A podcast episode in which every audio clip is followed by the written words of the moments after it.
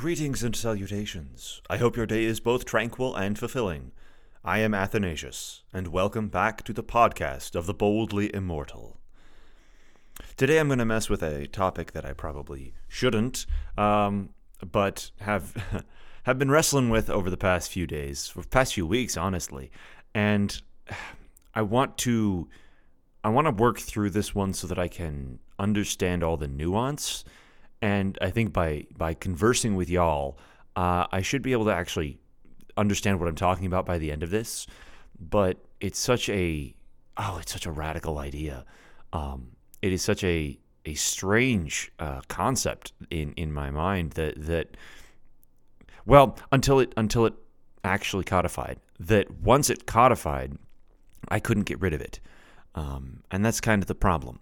So I'll, I'll give you some background on this context first, and I'll try and be as vague as I can.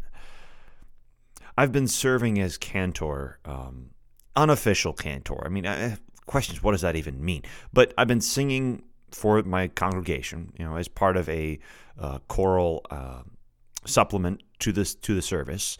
Uh, and this honestly came about partially because of COVID, a little bit beforehand, but um, when we didn't have a choir to do anything, uh, it made more sense to just have one person uh, singing stuff like the introit, and um, that's the psalm at the beginning of the service, and and so that uh, kind of provided a, a supplemental uh, feature to the to the service, and and then um, that's continued even though we have the choir available now and so I uh, I've been kind of wrestling with well what well what does that actually mean? What is that service actually there for?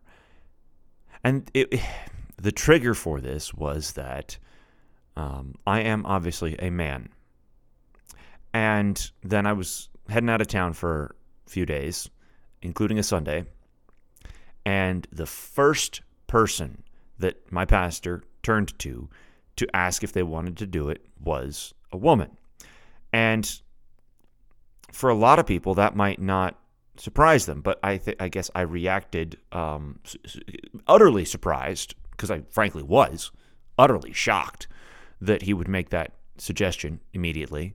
Um, and then he asked me, well, you know, uh, you know, what, what's what's wrong with that kind of thing? And we we got into a bit of a bit of a conversation later, uh, which did not go well for me. I, I needed to uh, needed some reproof. Um, I'll say on on some of the positions I held in that conversation, and um, was was rightly reproved.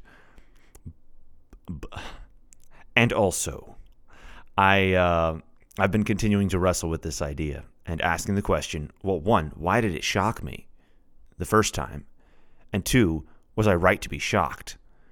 Um, and I think this ultimately comes down to how do we talk about men and women? What do we think about them? Uh, do we think that they are interchangeable? Or do we think that the human race has a beautiful binary reality of two different, effectively, subspecies, right? Where men and women are fundamentally different, biologically different, and vocationally different and what you have each one of them do signals something about your congregation. So that's what I'm wrestling with. How do you do this? How do you handle this in a broader context? Because it's it's frankly it's a hard it's a hard topic to to wrestle with, especially to talk about with women, because generally speaking, women are going to get more emotional about this. Um, I've heard from a very wise man that that his his wife can't really see that difference as starkly as he can. Um, and so it's harder maybe for them to see that men and women are fundamentally different in a lot of ways, right? There's biology, but there's also psychology. And there's also, I would say, spiritual, you know, that there are super rational parts of men and women that are are different. I mean, just imagine if you have a bunch of guys hanging out together, doing guy stuff, right? And guy stuff is code for a lot of stuff. But when you have a bunch of boys, boys will be boys kind of idea, doing stuff together, that's to be pretty rowdy, a little bit more uh, personal. You're to have some jabs. You're to have some some attacks back and forth. You're to you're to have some some roughness and some edge on that. Fundamentally, I mean, it's just to it's just to happen. There's to be topics that you talk about that that might get a little bit personal, and you know might get a little bit offensive. It probably will at some point. You throw a woman in there and, and things change. Things get more polite. You don't get as offensive. You don't get as as harsh. Now, this is one of the reasons I like my sister because she doesn't take offense. She doesn't take as much offense. So, so we're able to talk about some of those offensive topics, but there are things I can talk about with my brother when it's just the two of us that I can't do with my sister around. She'll get she'll get the feelings hurt sort of thing, and she'll try and defend herself or, or whoever else we're attacking or you know whatever. She'll she'll get up in arms about it, and that's good. I'm not saying that's a bad thing. That's a perfectly good and godly differentiation of vocation. There are things that my sister should want to temper when she's around us, and there are things that we should want to engage in when she's not around. Right? This was just this is just an anecdote from my childhood.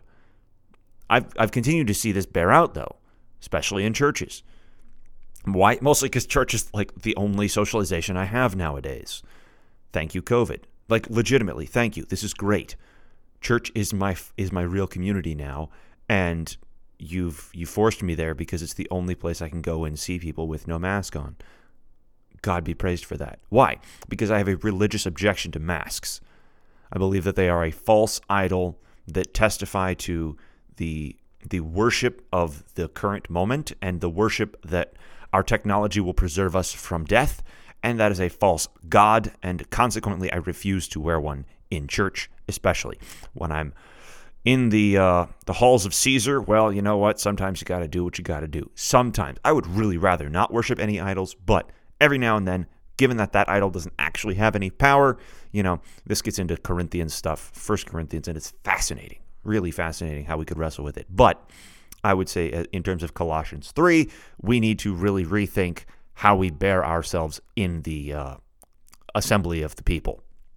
The fact that other people wear masks is a concession I will permit because of the sake of, well, I want to receive the sacrament. And, and I believe that these people are felicitously inconsistent or at least um, not not being not worshiping the idol, but they're simply being um, well misled by media um, I'm willing to admit that these people don't don't actually worship the mask, but uh, man, taking down the wrong road, it could it could go there.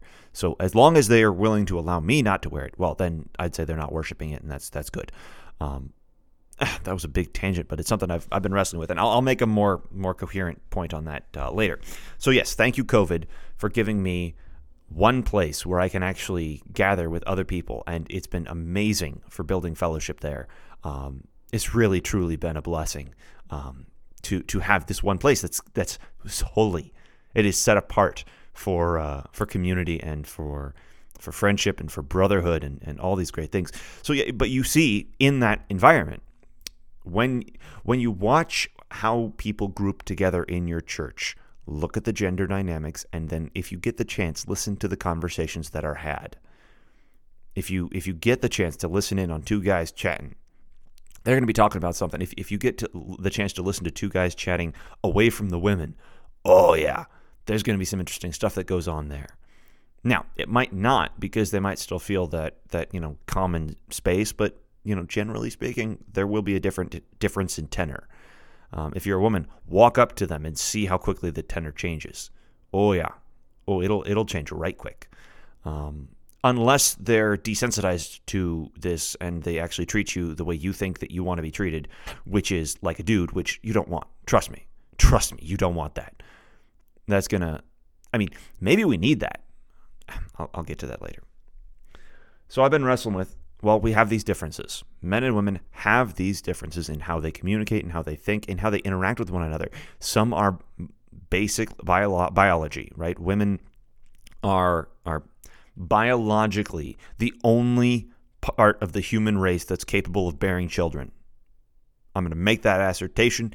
I don't care if it's transphobic. Trans people don't exist. You can't. You're not trans. You're just a eunuch. Um, yeah, effeminate eunuchs um, from the men's side. So that's as far as I'm going to go with that. But yes, women are the only ones who are capable of reproducing the species.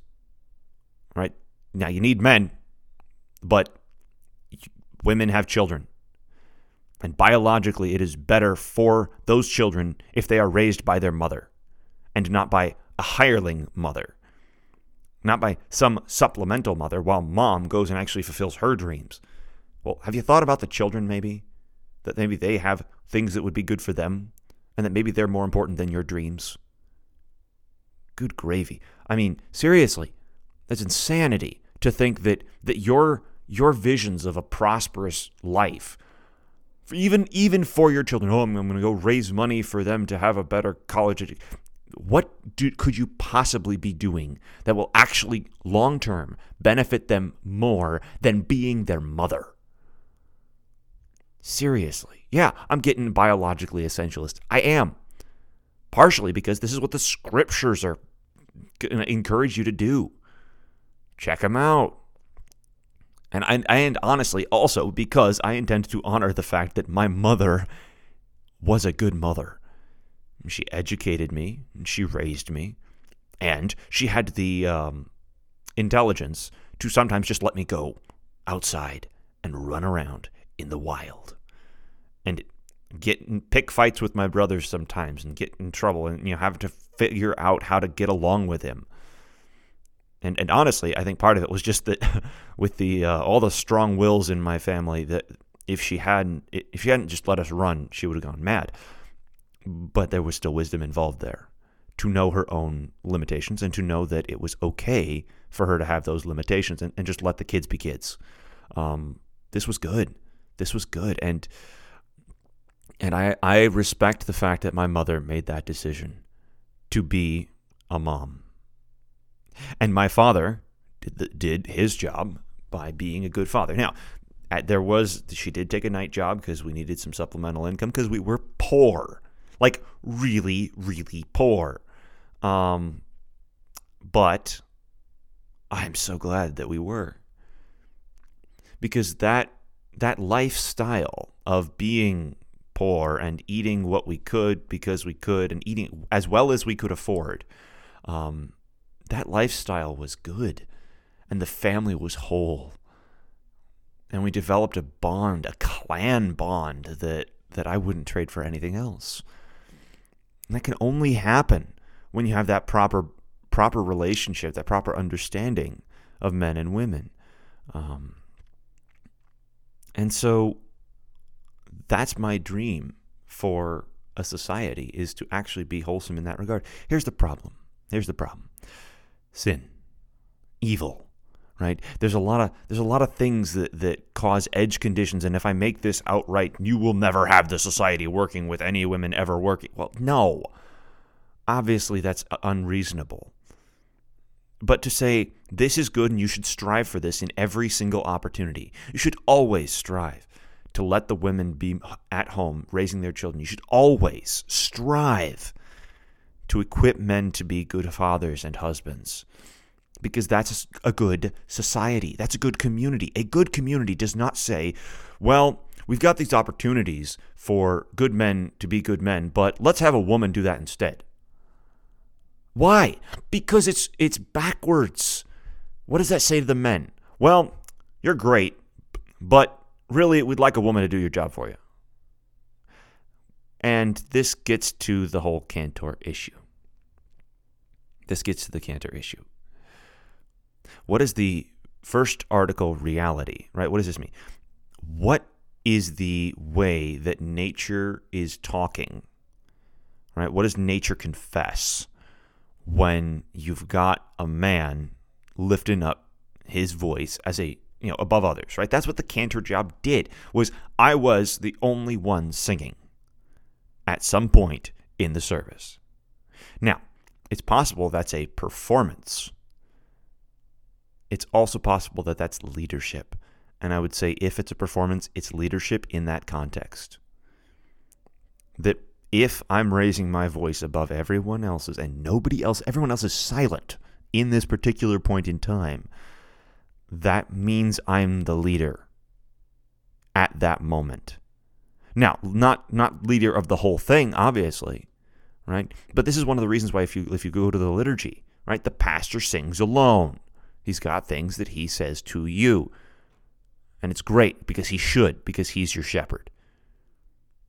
He's the one to keep you in line. He's the he's the guy there to guide you, lead you, shepherd you. So his voice should be above everyone else's. So here's the question Why would it be okay for a single person in the congregation to raise up their voice? Or even a select group of people to raise up their voices? Well, representing the congregation, you could have a single voice. I think that's fair. I think that's okay. And again, this is voice. When you get to instruments, right? If you have if you have somebody playing the piano, right? Obviously the person is playing, but the thing that's being raised up is the piano. Now the skill of the person playing obviously matters, but it's not your actual voice. There's some there's some fudge factor there because you're dealing with technology. Technology dehumanizes the um, the content fundamentally, and sometimes that's good. Sometimes that's good. Um, you know, it doesn't really matter who's playing. Now it does, but that's a conversation for another day. Um, so if you've got a single person lifting up their voice above everyone else's in the congregation, if you've got a single person effectively representing the common confession of the congregation with their voice, all saying, We believe this psalm, we're going to listen and, and, and in silent consent uh, meditate on this these words of scripture as our confession, as our truth, as our as our focus for the day, well, I would argue that good, proper order would imply you have a man do that. You have a man serve as head in this regard. Why? Because that's men's jobs. Because when a man leads, you're at least you're at least part way toward good order, right? You got to get a good man. And you have to have an honorable man. And the thing is, if my intentions in doing it are wrong, I need to stop. Not me, right? But find another man. Find another man who is willing to do it. Find older men. Find find an elder. I mean, for pity's sake, if you're going to have laymen serving you the uh, the Eucharist, assisting with the serving of the Eucharist, why not have them sing as representatives of the congregation? That just seems like good practice to me. Have your elders be your choir be part of your choir. Make that part of your goal. Encourage them, equip them to raise up their voices as leaders. That seems like good first article reality to me. It does not seem like good first article reality to have the congregation represented by a woman, sung at, sung for by a woman in the common congregation. Why? Because then your men are getting led by a woman. And fundamentally, that's judgment. If you read the scriptures, when women are in charge, it's judging the men. It's because the men are awful. It's because the men are incompetent. It's because the men are incapable of leading. They are so bad. And so God judges the people by putting a woman in charge. That's how it works. So, think about it. That's all I'm asking. Think about it. Frankly, the the the lady who my pastor was suggesting was she has a good voice. She really does. Um, it sometimes bothers me that she holds out longer than the organ, but I've just decided that that's she's the echo, and it's beautiful. Um, she's our glorious little echo at the end of all the all the pieces, and um, it's kind of it's kind of fun to have that. But that I don't think it matters if you have a good voice if, and I'm gonna I'm gonna clarify a point that I made uh, in the past. If the only qualification for singing in a church is that you have a good voice, hire some pagans. Hire some pagan men or pagan women to sing because you're probably going to find uh, more pagans out there with good voices than you are going to have people in your congregation. That's just a guess. It's just a guess. You can hire a pretty good pagan to sing pretty well for you. Um, but I don't think that's the only qualification. So you have to ask, what is the qualification? And it could be that you are a good Christian and you have a good confession and all this stuff. Yes. I would argue that if you're going to have it, you, you should also ask, is this congruent with your other vocations in life? Is it congruent with godly order? Is this congruent with a right confession to all the people in this congregation? If you're going to have one person singing solo, ask, do I want this do I want my congregation to look at this person as an example? As a um, as someone to look up to or to listen to in their other words. Um, now, it is possible, and, and in fact, it seems that in my own pride, I have I have taken up a little too much uh, ownership of that thing, and, and that was not actually meant.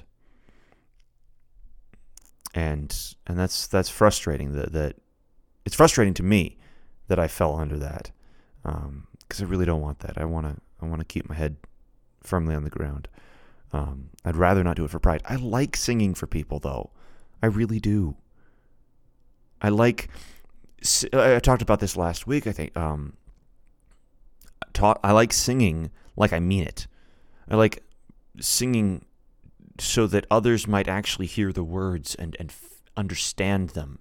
I like presenting the story of each hymn and each psalm, and I want to. I want to share that because it's awesome because it's glorious. It is worth worthy of awe, and it is full of the glory of God. There we go. Yeah, awesome and glorious. Um, it is uh, it is a joy for me to serve in that capacity. Now, a wise man has told me that my pride is getting in the way of that, and I'm going to trust that he knows what he's talking about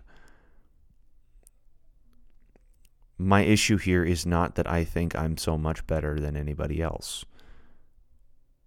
That's not my, my frustration. And it may, it may be a sinful thing that is in me, and I wish to condemn it within my heart.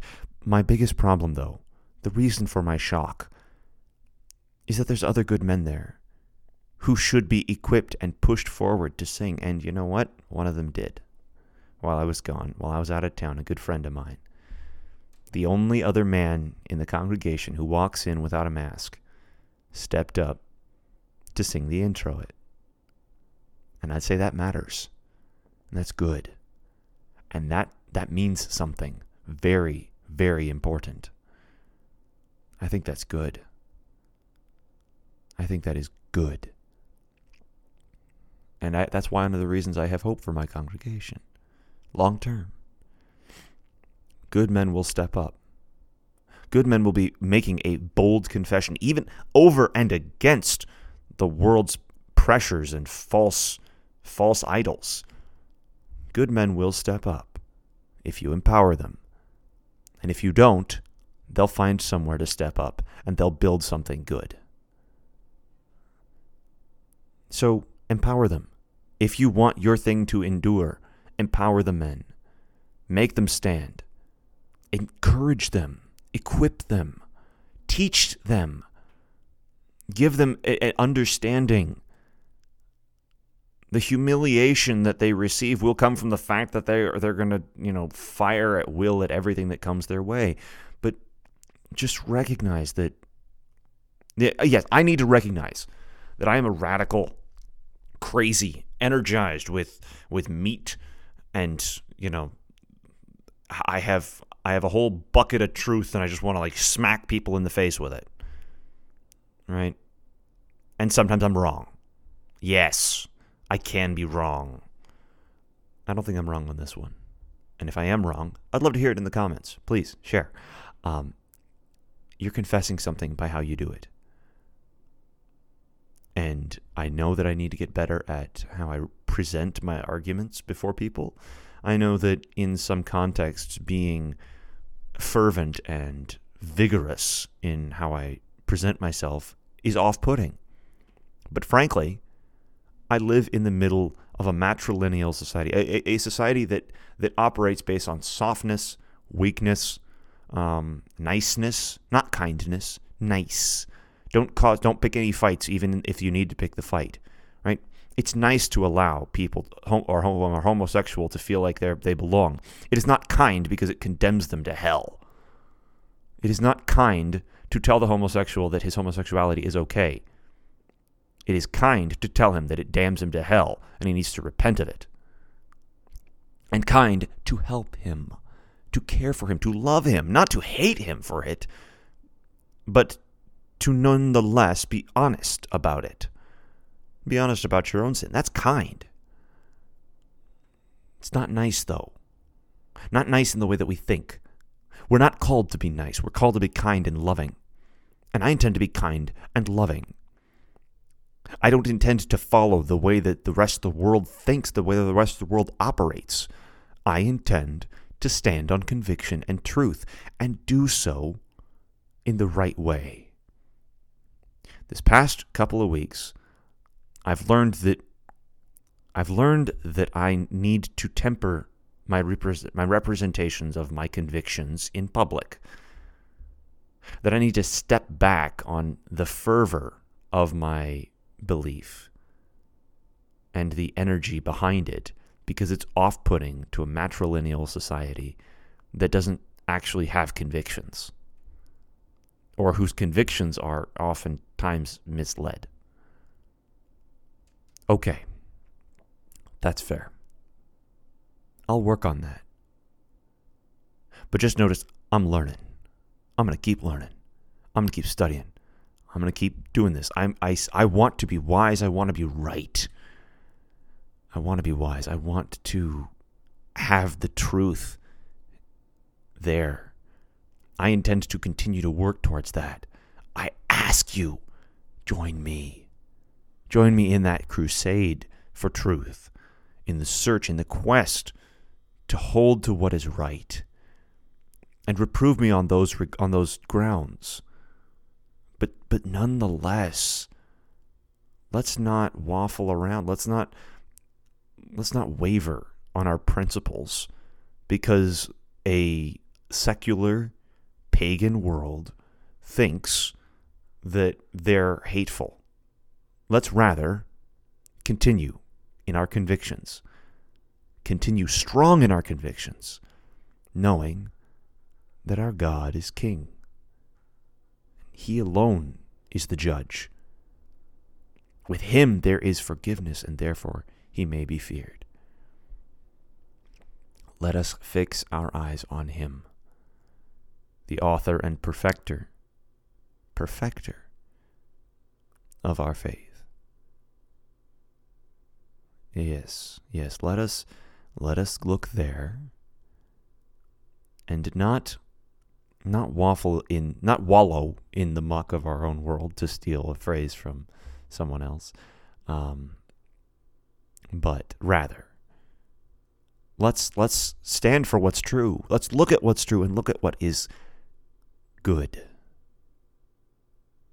What is good regardless of whether or not it's comfortable